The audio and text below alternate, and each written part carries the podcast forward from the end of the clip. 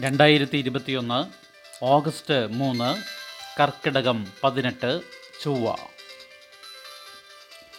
മനോരമ വാർത്തകൾ. വായിക്കുന്നത് G. Ravi. Chak De India. Olympics വനിതാ ഹോക്കിയിൽ ചരിത്രത്തിലാദ്യമായി ഇന്ത്യ സെമിയിൽ. ക്വാർട്ടറിൽ ഓസ്ട്രേലിയയെ അട്ടിമറിച്ചു സെമിയിൽ എതിരാളി അർജന്റീന. പുരുഷ വനിതാ ഹോക്കി ടീമുകൾ ഒരുമിച്ച് സെമിയിലെത്തുന്നത് ആദ്യം. പഞ്ചാബുകാരി ഗുർജിത് കൗർ നേടിയ ഗോളിലൂടെ ഇന്ത്യൻ വനിതാ ഹോക്കി ടീം പുതുചരിത്രമെഴുതി.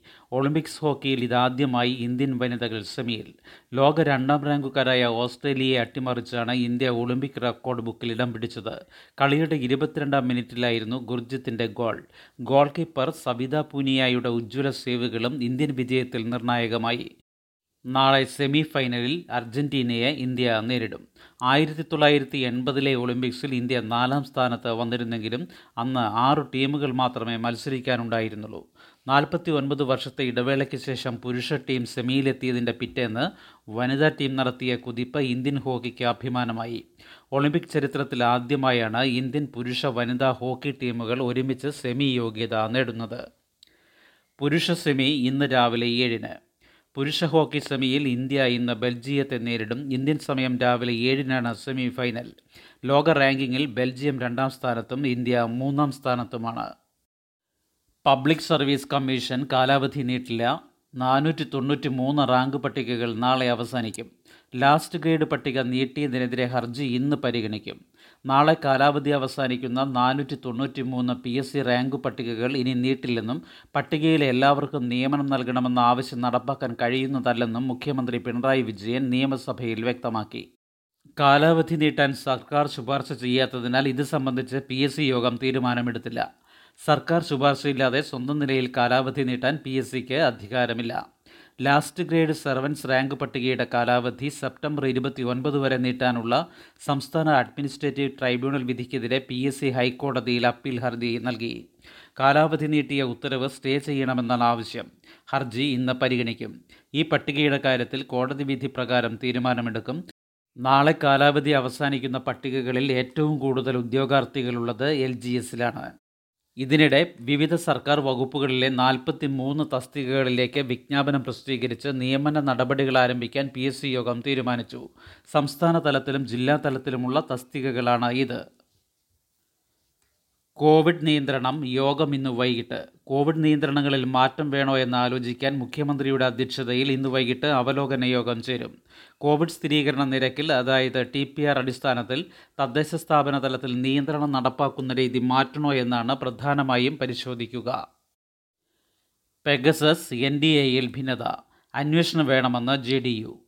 പെഗസസ് വിഷയത്തിൽ അന്വേഷണം വേണമെന്ന് എൻ ഡി എയുടെ മുഖ്യ ഘടകകക്ഷിയായ ജനതാദൾ യു ആവശ്യപ്പെട്ടതോടെ ഇത് സംബന്ധിച്ച് ഭരണസഖ്യത്തിൽ ഭിന്നത വ്യക്തമായി.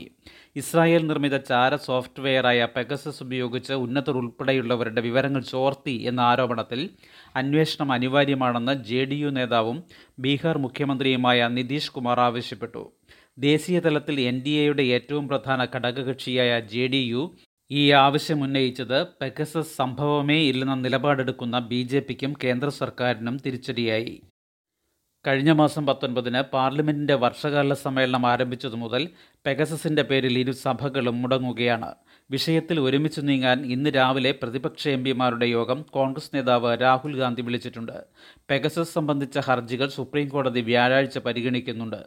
പാർലമെന്റിൽ ചർച്ച നടക്കാത്തതിനാൽ പ്രതിപക്ഷത്തിന്റെ നേതൃത്വത്തിൽ സമാന്തര പാർലമെന്റ് നടത്തി പെഗസസ് ചർച്ച ചെയ്യണമെന്നാണ് ഇടതുപക്ഷ നിർദ്ദേശം.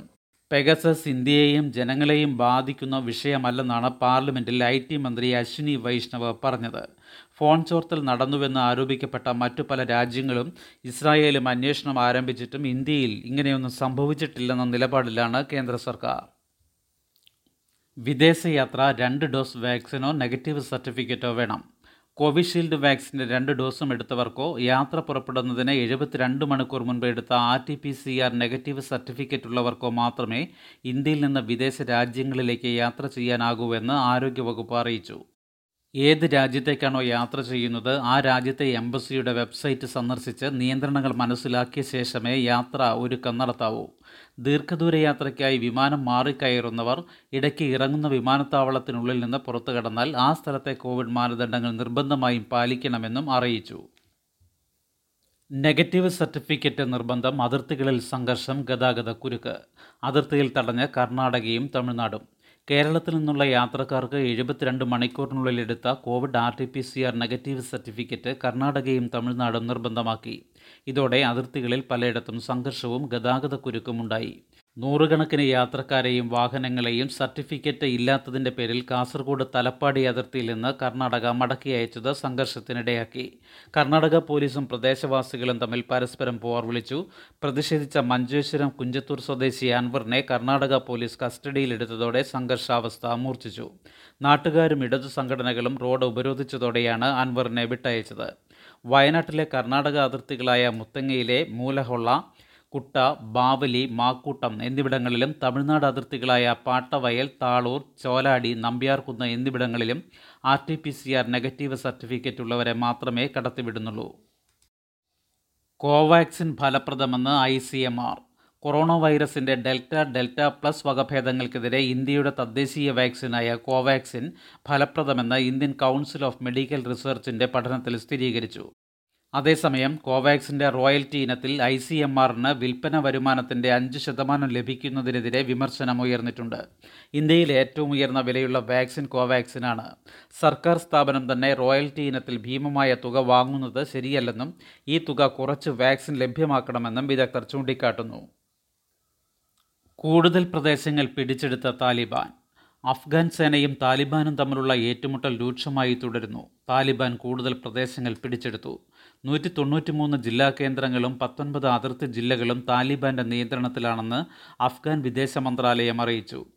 തന്ത്രപ്രധാന അതിർത്തി പ്രവിശ്യകളായ താഖർ കുൻഡൂസ് ബദഗ്സ്ഥാൻ ഹീരത്ത് ഫറാഖ് എന്നിവയും താലിബാന്റെ നിയന്ത്രണത്തിലായി. കഴിഞ്ഞ ശനിയാഴ്ചയ്ക്ക് ശേഷം വിവിധ പ്രവിശ്യകളിൽ ഇരുന്നൂറ്റി അൻപത്തിനാല് താലിബാൻ ഭീകരരെ വധിച്ചതായി അഫ്ഗാൻ സൈന്യം അറിയിച്ചു. തൊണ്ണൂറ്റിയേഴ് പേർക്ക് പരിക്കേറ്റു. അതേസമയം ഏപ്രിൽ പതിനാലിനു ശേഷം ഏകദേശം നാലായിരം അഫ്ഗാൻ സൈനികർ കൊല്ലപ്പെട്ടതായും വ്യക്തമാക്കി. ഈ കാലയളവിൽ കുട്ടികളും സ്ത്രീകളുമടക്കം രണ്ടായിരം പേരാണ് കൊല്ലപ്പെട്ടത്. ഇപ്പോഴത്തെ അസ്ഥിരതയ്ക്ക് കാരണം യു എസ് സഖ്യസേന പൊടുന്നനെ രാജ്യം വിട്ടതാണെന്നും അഫ്ഗാൻ പ്രസിഡന്റ് അഷ്റഫ് ഖാനി പറഞ്ഞു.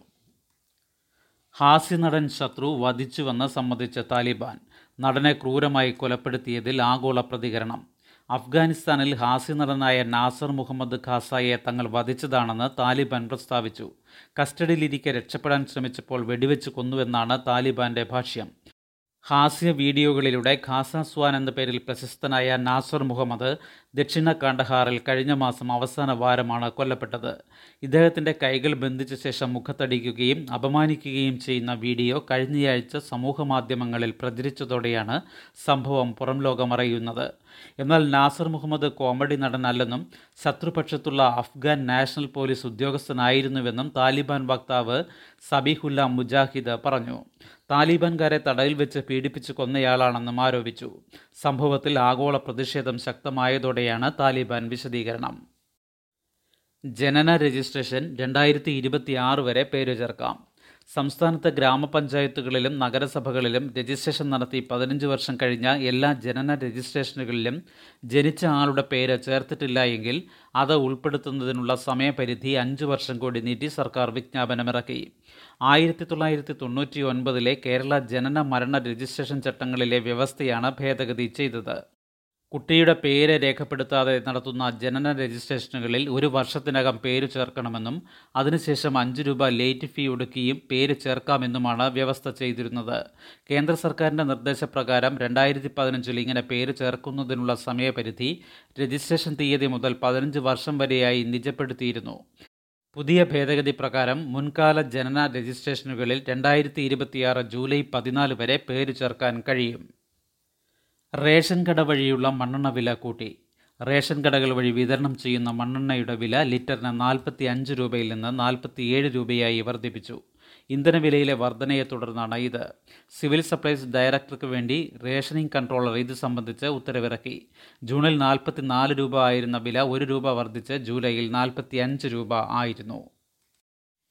കാടുകളുടെ അപ്പൂപ്പൻ മിയാവാക്കി വിടവാങ്ങി ലോകപ്രശസ്തനായ ജാപ്പാനീസ് പരിസ്ഥിതി സസ്യശാസ്ത്രജ്ഞൻ.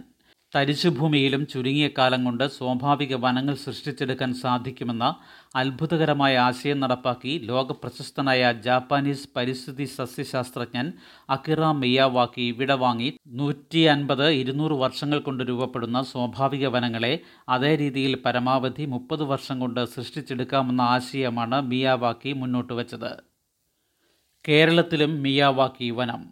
രണ്ടായിരത്തി പതിനെട്ടിൽ തിരുവനന്തപുരത്താണ് സംസ്ഥാനത്തെ ആദ്യ മിയാവാക്കി വനത്തിന് തുടക്കമിട്ടത്. ടൂറിസം വകുപ്പ് കെ ഡിസ്ക് എന്നിവയ്ക്ക് കീഴിലും സ്വകാര്യ ഭൂമിയിലുമായി എൺപതോളം മിയാവാക്കി കാടുകൾ കേരളത്തിലുണ്ട്. ഇനി ഈ റുപ്പി കാലം. പണം ഡിജിറ്റൽ വൗച്ചറിലൂടെ ഗുണഭോക്താക്കളിലേക്ക്. ഫോണിൽ ലഭിക്കുന്ന ഇലക്ട്രോണിക് വൗച്ചറിലൂടെ നിശ്ചിത ആവശ്യങ്ങൾക്ക് പണമിടപാട് നടത്താനാകുന്ന ഇ റുപ്പി സേവനം തുടങ്ങി. സർക്കാർ സഹായം ഗുണഭോക്താക്കളുടെ ബാങ്ക് അക്കൗണ്ടിലേക്ക് നേരിട്ടെത്തിക്കുന്ന ഡയറക്റ്റ് ബെനഫിറ്റ് പദ്ധതിയെ കൂടുതൽ ശക്തിപ്പെടുത്താനാണ് ഇ റുപ്പി സേവനമെന്ന് പ്രധാനമന്ത്രി നരേന്ദ്രമോദി പറഞ്ഞു. സർക്കാർ ഏജൻസികൾക്കും കോർപ്പറേഷനുകൾക്കും നിശ്ചിത വ്യക്തികൾക്ക് വൗച്ചർ ഡിജിറ്റലായി നൽകാം. ശുഭദിനം. നന്ദി.